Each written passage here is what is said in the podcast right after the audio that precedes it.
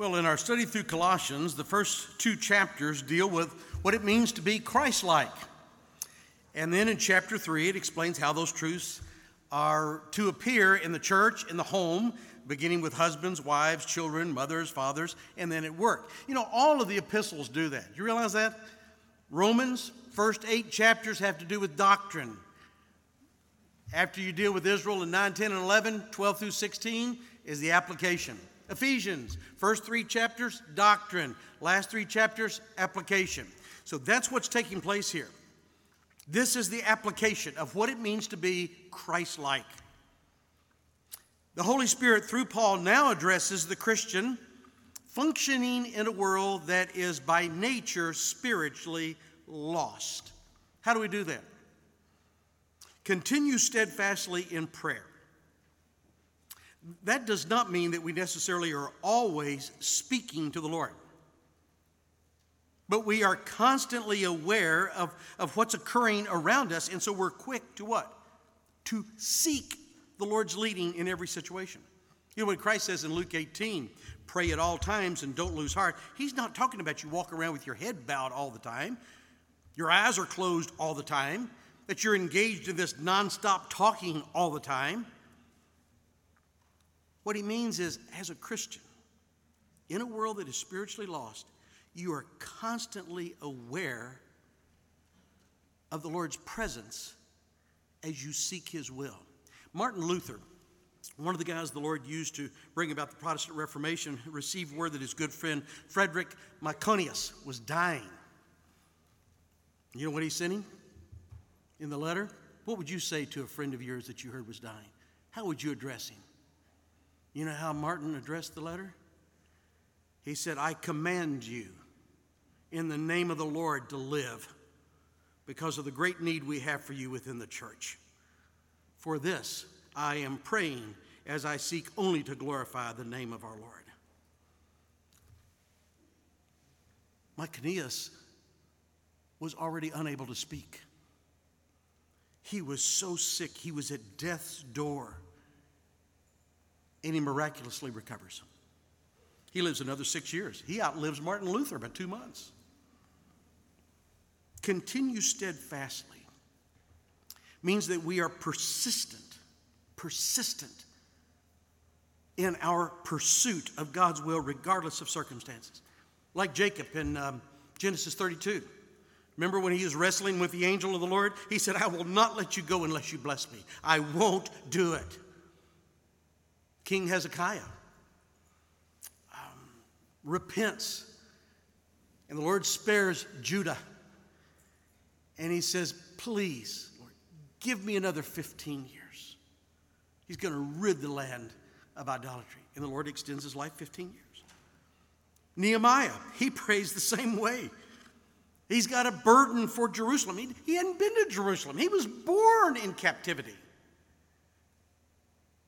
But he has a heart for Jerusalem and the walls that are broken down. And he said, I prayed day and night, seeking the Lord's will in this matter of rebuilding walls around Jerusalem. And how does the Lord answer? He uses a pagan king, Artaxerxes, to not only give him time off to go back and rebuild the walls, but to provide security for him so that he has the safety necessary to do that which everybody said was impossible. You can't do this. And he did it in record time of 52 days. So, what's it mean to be steadfast in prayer? It's persistent. We are persistently seeking the Lord's will. We are not giving in until we know it. You know, when Wellington was started, just a small nucleus of people were meeting in an elementary gym, and uh, we did so for two years. That may not sound like a long time, but you know, when you're looking for land, two years is a long time. And we couldn't find any. We couldn't find anything that we could afford. I was confident that we were doing the Lord's work. Through the courses that we taught, through the discipleship that we had in place, the expository teaching of God's Word, which I was very new at at that time. But I tell you, rejection after rejection after rejection got discouraging. I couldn't sleep. So I got up at 4 a.m. one morning and went out for a walk and began to pray. Lord, I just want you to make it clear to me. Just make it clear that this is your will. I mean, we will continue to wait upon your timing. We are not going to lose faith, but I'm growing weary.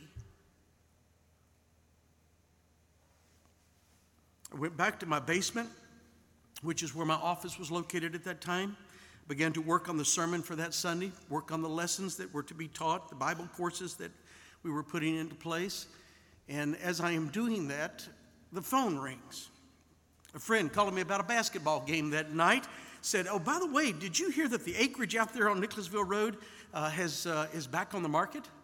There was a lumberyard down in Nicholasville that bought that land and they didn't get their permits for it. They were turned down, and so it's back on the market. I said, You've got to be kidding me. He said, No. I called one of our guys who was in real estate and I said, Is that property available? He said, Yeah. He said, Actually, our office has it listed. Really?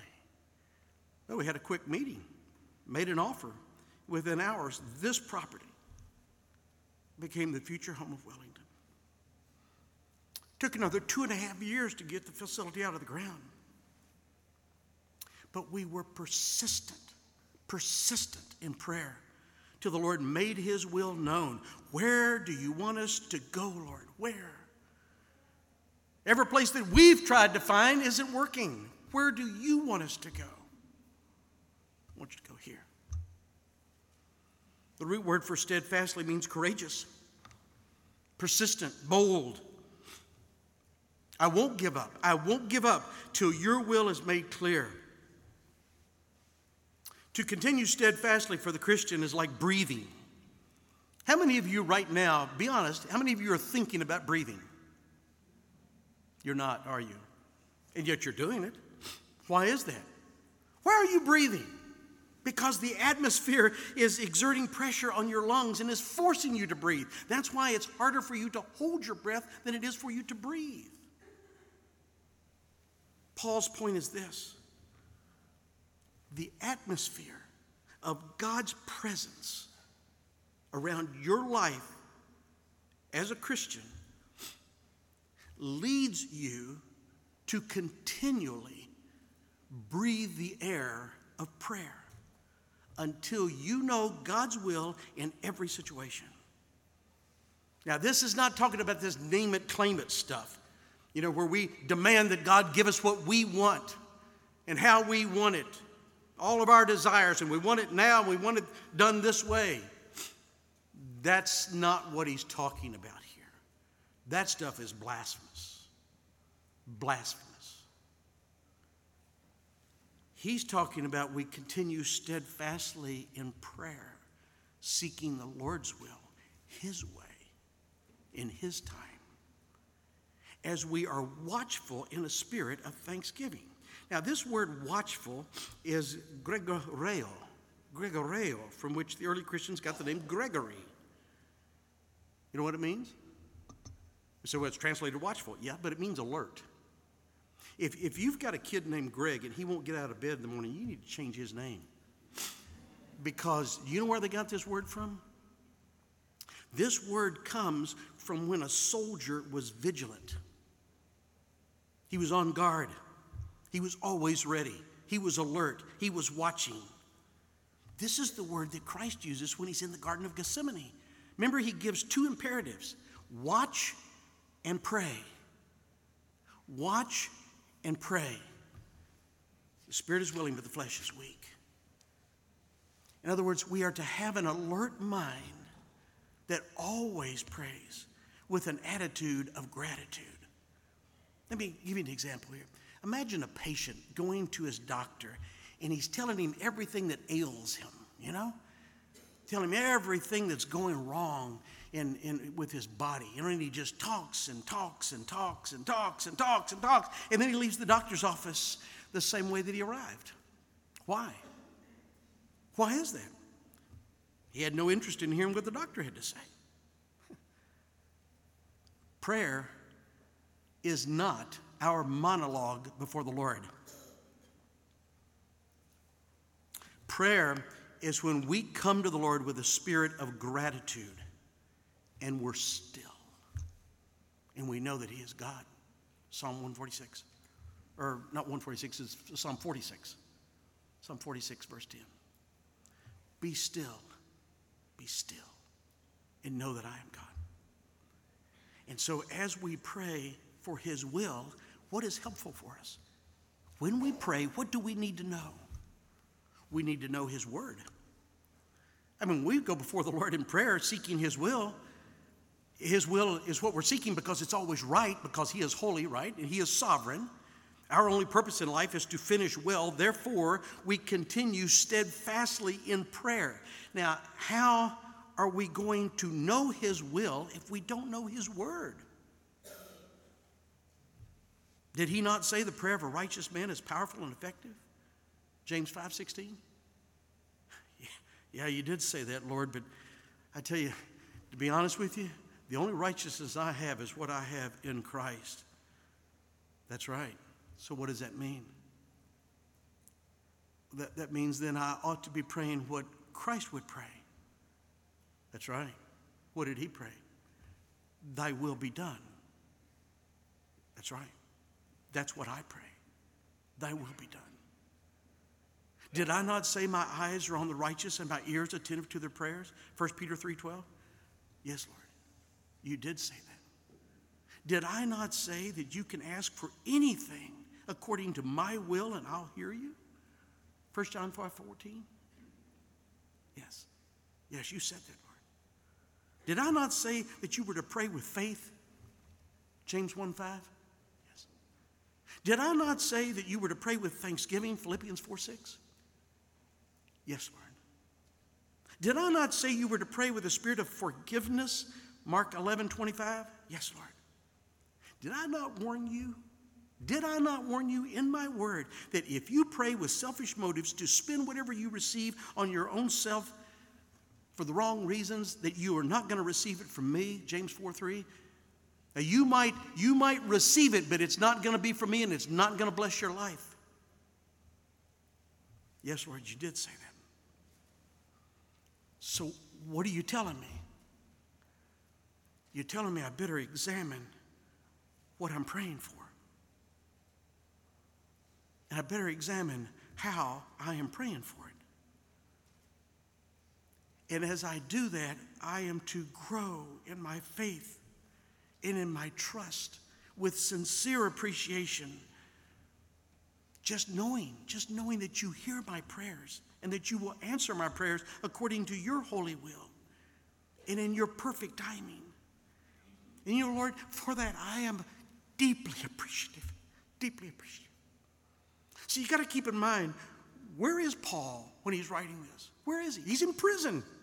And not because, he did, not because he did anything wrong, but while he's in Philippi, remember how he healed the young girl and the owner got so ticked off that she was well and, and now he wasn't able to make any money off of her anymore? And there was such a riot that, that Paul and Silas are arrested and thrown into, into prison for disturbing the peace in Acts 16. You know, that was the occasion the Lord uses for Paul to deliver the gospel to the Philippian jailer. Well, if you go a little further, you find in Acts 21, he's arrested again. This time he's in Jerusalem. And some Jews from Asia have accused him of bringing a Gentile into the temple area. That's not true. They lied. But nevertheless, there was such a disturbance that Paul is arrested to keep them from killing him. And so he's thrown into jail in Jerusalem. And this is the occasion that the Lord uses. He opens a door there for him to deliver the gospel to the officials of the Sanhedrin. Then later, he gets to deliver the gospel to Governor Felix. And after him, he gets to deliver it to the king, King Herod Agrippa II and then to Governor Festus. All of whom, every one of them, admitted that Paul had done nothing wrong. But to keep the Jewish community from causing problems, which was what their whole role was in Rome, they shipped Paul off to, to Rome where he's kept in a prison there. And that's where he shares the gospel and gives his testimony of what had happened to him on the road to Damascus, why his life took such a dramatic change. And that's why he says in verse 3 Would you pray also for us? Pray for us that the Lord may open to us a door for the word to declare the mystery of Christ on account of which I am in prison. That's what he's talking about. He doesn't say, Lord, I'm praying that you get us out of this Roman dungeon. He is spiritually alert to the fact that the Lord is sovereign over all things. That there was a reason why the Lord knocked him off his horse on his way to kill more Christians. There was a reason for that. And so, what does Paul know? Paul knows that no man can bring spiritually dead people to life. Only the Lord can renew the mind, can remove the scales from the eyes, can regenerate the soul. And so he commands them You pray, you pray that I might be able to fulfill the very purpose for which I have been called to this ministry. That's why in Acts 14 it says, When they arrived, the church declared how the Lord opened a door of faith to the Gentiles. Keep reading, Acts 16. The Lord opened the heart of Lydia to respond to what was spoken by Paul, the mystery of the gospel. When he's writing to the Corinthians, he's talking about his time in Ephesus, and he said, A wide door for effective work was open to me. You know, a question that I am often asked is if the Lord is sovereign, why do I need to pray? You know, I mean, the Lord's going to do whatever he's going to do, right? So, what's the purpose of my praying? Well, the Lord has not only purposed the end from the beginning because he is sovereign, he's also purposed the means. And so when he's going to do what he's going to do, he says this You pray, you go, you speak, and I'll accomplish my purposes. That's how I have purposed it to occur. That's why you have not if you ask not. I have purposed the means as well as the end from the beginning. Paul calls the gospel a mystery. Why? Why is that? To be honest with you, humans that are spiritually dead, they can't figure this out. They can't do it. They always come up with what? What do men come up with? Religious systems. Why? Because that's how they can justify themselves by their good deeds, by their moral excellence, by their transcendental meditations no one who is spiritually dead is ever going to recognize God is holy, I am not. And there's no way I can reconcile myself to Him. I can't do it.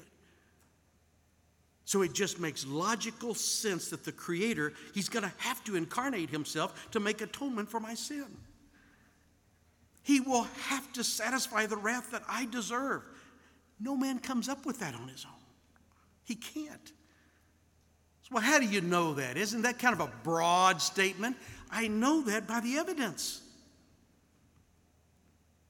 Look at the world religions. Look at Hinduism. Look at Buddhism. Look at Islam. Look at Mormonism. Look at all of them. They take the same approach, every one of them.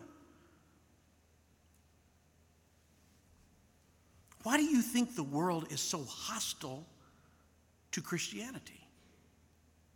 They're not hostile to Hinduism. They're not hostile to Buddhism. They're not hostile even to Islam, as, as horrific as that religion can be. They're not hostile to that. They're hostile to Christianity. Why? Because that is the truth, the truth against which they rebelled. When I was teaching in India, there's less than 1% of the people are Christians over there. And yet there was one billboard after another that, that was we, we've got to stop Christianity. We've got to stop Christianity. We've got to stop Christianity because their government is Hindu. Less than 1%.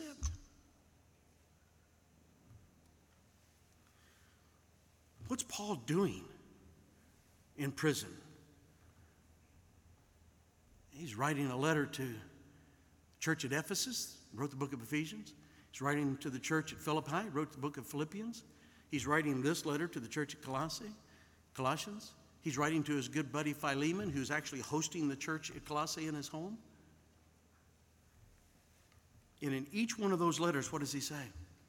Every one of them. He says, Pray for me. Pray for me that the Lord will providentially open the doors of opportunity for me to fulfill the purpose for which I have been given following my encounter with Christ. Pray for me. I want to finish well. Pray that I may make it clear which is how I ought to speak. What is our personal, you know, you, you've got God is sovereign, man is responsible. What is our personal responsibility? It is to pray and to speak.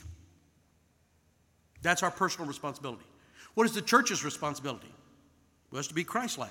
You're to be loving in the church, you'd be loving in the home, you'd be loving in the workplace. You're to be faithful in your ministry by clarifying the mystery of the message of Christ's redemption for spiritually dead men. That's your role and my role. Now, God is sovereign. What is his role? What is his role? To open the door for us to speak clearly and accurately. Now, some would say, well, no, that, that's what you are supposed to do as the pastor. No, it's not. I'm supposed to do that, but it's not limited to me. Who's this written to? It's not written to me. It's not written to pastors. It's written to the church. It's written to the church, the whole church. I explain this mystery from the pulpit. I explain this mystery in the classroom. I explain this mystery in my own home. I explain this mystery to, to those who come to my study in my office. But you know what? I cannot explain this clearly to people you know that I've never met. I can't do it. I've never met them. There's a young man in our church, Kung Woo No. He's getting his PhD here at UK. We call him Dr. No. He's from South Korea. He came to this country for an education. And someone, while he was at Cal State, someone in California explained the mystery of the gospel to him. And the Lord opened his heart like it did for Lydia in Acts 16. And he becomes a Christian. And then he goes to Houston. And someone in Houston, while he's getting his master's there, disciples him. Now the Lord is opening the door for him to come here to explain the mystery of the gospel to university students as he's working on his PhD. And he's worshiping and growing in God's word with us why? Because it's absolutely essential that when he explains the gospel, he does so accurately. The Lord is holy, therefore, truth matters. And here is something else that is essential. Not only that he does it, but look at verse 5 walk in wisdom toward outsiders, making the best use of the time. Our actions kind of provide the sounding board for our answers. And you know, to be honest with you, sometimes our actions speak so loudly others can't even hear what we say. It's the job of the entire church to walk in wisdom towards outsiders, those outside the church, as we make the best use of the time. In other words, what he's saying to us look, don't blow an opportunity to be a good witness. We have not been redeemed by the grace of God to just go out and make a living. We have been redeemed by the grace of God to go out and make a difference. So, what does this making the best use of time mean? Well, there are two major words for time in the New Testament chronos, from which we get the word chronology. It's a sequence of events that has to do with the historical times in which men live. But if I were to say to you, do you remember back when you were 10? Remember when you were 12? See, I'm talking about a critical period of time in your life that has passed. You were 10 for a while, but that is no more. That time is gone. Well, that's the word that we find here, kairos. Kairos. Enjoy the kairos, the time you have when you are young, because when you get older, it's no fun. That's the word Paul chooses to use here. It's a critical period of time, and it's temporary. You know, the oldest psalm in your Bible is the one written by uh, Moses, Psalm 90. And what does he say in Psalm 90? Teach us to number our days that we may apply our hearts to wisdom. You know, this word for make the best use, this word for redeeming the time, you know what that is? Exagorazo. Exagorazo. Buy it up. Buy it up. What's that mean? It, it's, it's like the lady who's wasting no time to get to the store on Black Friday. She's in line at 4 a.m. Why? Because TVs are only half off for a brief time and then they're gone. So, what should our attitude during this time that is passing quickly, what should it be? Walk in wisdom. Use your head. Understand where you are in history, who you're with, and why you are here. Why has the Lord brought you here? What is the opportunity He is putting before you? Be smart. Buy up the time. You're not here just to make a living, you're here to make a difference. Let me give you an example. Uh, to this, goes back some ways, but I was listening to Alistair Begg uh, talk one time, and he was telling about a, a, guy who was exiting off one of those crazy LA freeway ramps uh, out there, and, and uh, he didn't see the car beside him. The guy was in his blind spot, and he nearly caused a terrible accident. And the guy that he cut off, you, you know what they do when you cut them off, right? You know how they act. He was so mad that he follows this guy all the way to his office, pulls in behind him, and he jumps out and he lets him have it. You almost killed me and a number of other people. And he jumped back in his car and he drove off. Well, the fellow who had caused the problem didn't really have a chance to respond, but he wrote down the license plate number and he called a friend who was a part of the police force and he got this man's name and address. And um, he didn't want to call him. He, he felt like that uh, he really needed to see him face to face, given how angry he was. And so he drives to this man's home and he knocks on the door, and the guy answers. And he said, um, I'm the guy who cut you off on the ramp this morning. He said, I know, I recognize you. You almost killed me. I know, I know. And I, I just want you to know that I'm really thankful that you reacted as quickly as you did. And I want you to know I didn't do that on purpose. I didn't. And I am truly sorry. And he said, You drove all the way over here to say that? He said, Yeah. I did. Why? Why? He said, Well, as a Christian, I just felt like it was the right thing to do. And with that, the Lord opened the door of opportunity for this guilty man to seize the moment. You know what ends up happening? I'm not going to go into the rest of the story, but the two of them become friends. The man who did wrong seized the moment to share the gospel with the man he had wronged, and the two of them end up becoming friends. And the, the guy who was offended became a Christian, and they end up wor- worshiping together and serving together in the same church.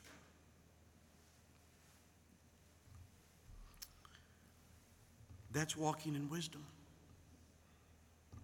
That's a man who understands who he is, why he's here, and how he can make the most of the time when the Lord opens a door of opportunity for him. History is not an accident, folks. You are here for a reason. Don't mess it up. Don't mess it up. You know, the scripture says of David in Acts 13, after he served the purpose of God in his generation, he fell asleep.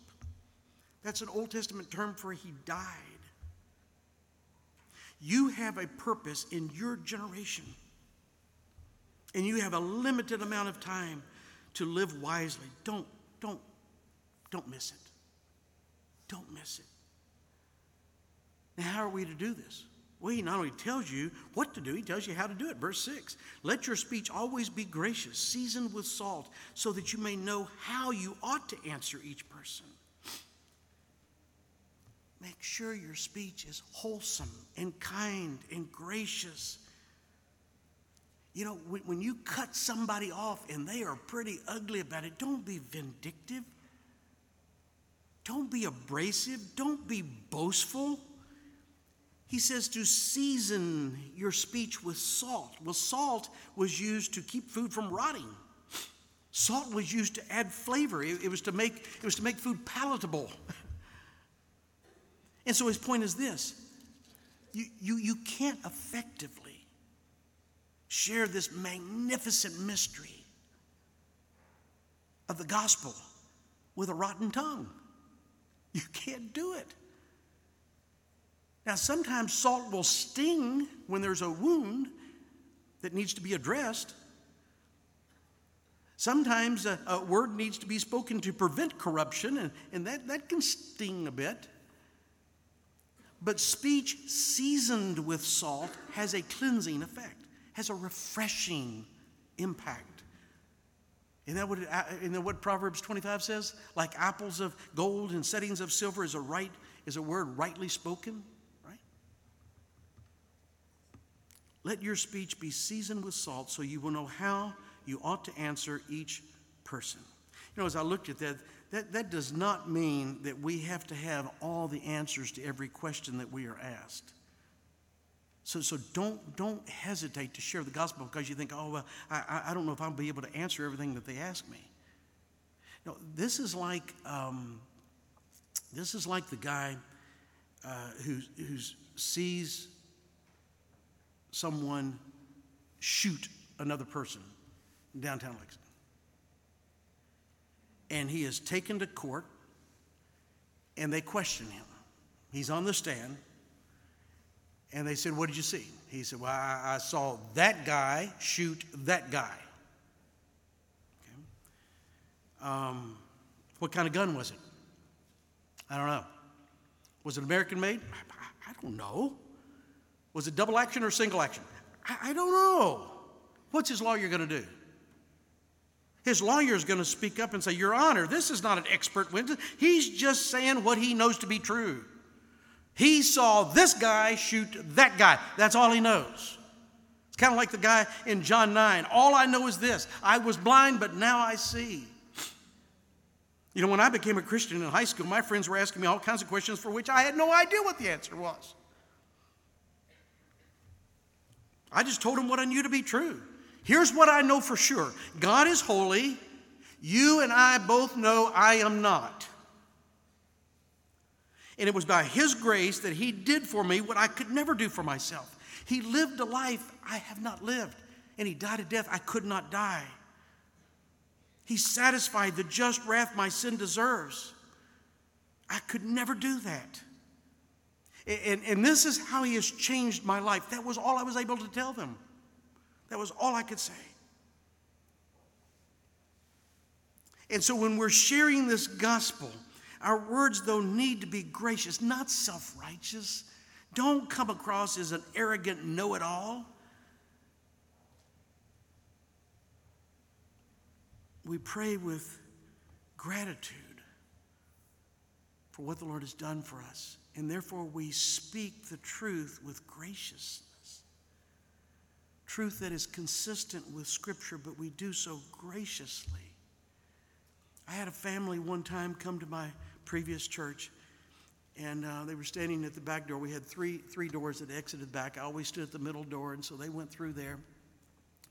And they were talking about how much they enjoyed the worship service and how much they uh, really uh, liked a lot of the things that they had witnessed and, and seen, and they were excited about the ministry. And, and then, just in the middle of this exciting conversation that we were having, the guy saw a, a man go out the, the door over here to the left and go out go outside.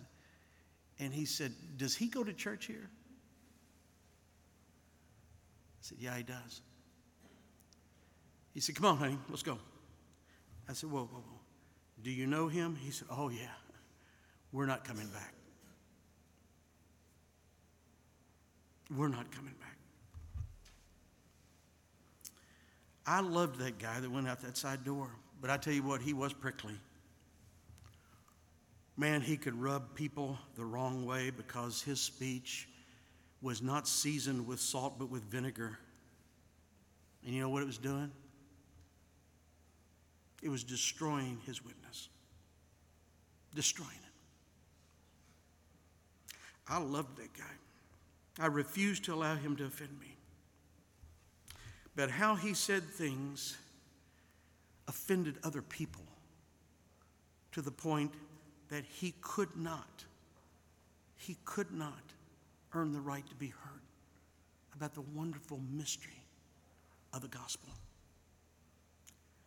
Now, listen, we all can fall short in this department, including me, including Paul, including Paul.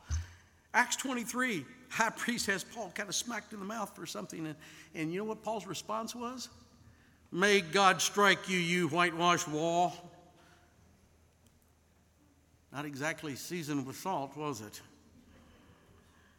And those standing by him said, Is that how you speak to the high priest? And Paul said, Ooh, ooh, my bad. I didn't know he was the high priest. Maybe that's why Paul wrote this to the church. Walk in wisdom. Make the best use of this time. It's fleeting. Think carefully, not only about what you say, but how you say it. The gentleman in my former ministry, whom I loved, it was just heartbreaking for me because I knew him and I knew he had a good heart. But other people would not allow themselves to get to know him. And they would not worship with him because he never disciplined himself to be verbally gracious. To, to season his words with a savoriness that was attractive rather than offensive. He never got it. So, to live the new life that Christ purchased for us in a lost world, it begins by persistently speaking to the Lord in prayer, persistently. As we are very alert with an attitude of gratitude for the opportunities that He provides for us to fulfill our purpose here. And then clearly speaking the wisdom, using words of wisdom, the mysteries of the gospel as we buy up the time and we let our speech have a savory attractiveness to it as we give others a reason for the faith that we have in Christ. A faith that gives our life meaning and purpose. Well, if you have any questions about that, um, you can go to the Connect table or you can come to the prayer room or you can send me an email and we'll meet together in my, my study. I'll be glad to help any way that I can.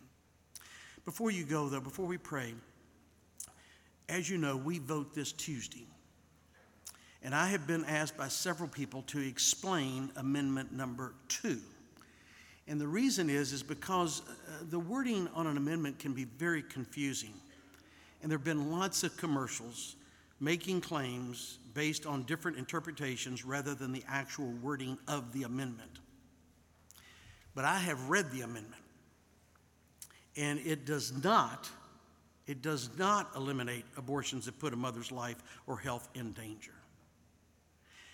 The amendment, which was passed by 80% of the Kentucky House and 85% of the Kentucky Senate, all it's meant to do is to limit activist judges from imposing their values on Kentuckians based on their interpretation of the Constitution. That's what it limits. Now, the ballot this year is very, very long, so you're going to have to go all the way to the end to make sure your voice is heard. But I'll try to do this as clearly as I can. If you choose to vote yes, that means that you are recognizing life in the womb is sacred and you want it protected by the Constitution. If you vote no, it means that you don't want an amendment in the Constitution specifically protecting life in the womb, unborn children. Um, it, one of the commercials I, I, I, saw, you know, it highlights that word nothing, but if you notice, it goes by really quick, so you can't actually read what's there unless you pause, right? And what that nothing is, it says that nothing in the Constitution um, can give you the right to go in and demand an abortion or demand that taxpayers pay for your abortion. That's what it means. There's nothing in the Constitution. It doesn't mean that, that, that doctors and individuals cannot make uh, um, decisions uh, based on, on the life of a mother or life of, of another. But it's simply keeping activist judges from imposing their will and from asking taxpayers to then pay for it. So I hope that clarifies it. Um, I just want you to, to go and be salt and light and do what the Lord would have you to do. And I just want you to be informed as to, as to what it actually says because uh, you got different folks out there who are uh, wanting to, to kind of skew things in order to get you to, to go their way, and, and it's not always very straightforward. So I hope that helps. Stand with me as we pray together. Lord, we continue to come steadfastly in prayer with hearts filled with thanksgiving. As we want to be alert to doors of opportunity that we trust you are opening for us to fulfill your will and to fulfill the purpose for our lives, the lives that you have given us in Christ. And Lord, we ask for wisdom because you said, you said in your word, if we asked, you would grant it liberally without finding fault. So we ask for wisdom to know how, as we leave this place, to be all that you've called us to be, to fulfill the purpose that you have given us in Christ our Savior, in whose name we pray. Amen.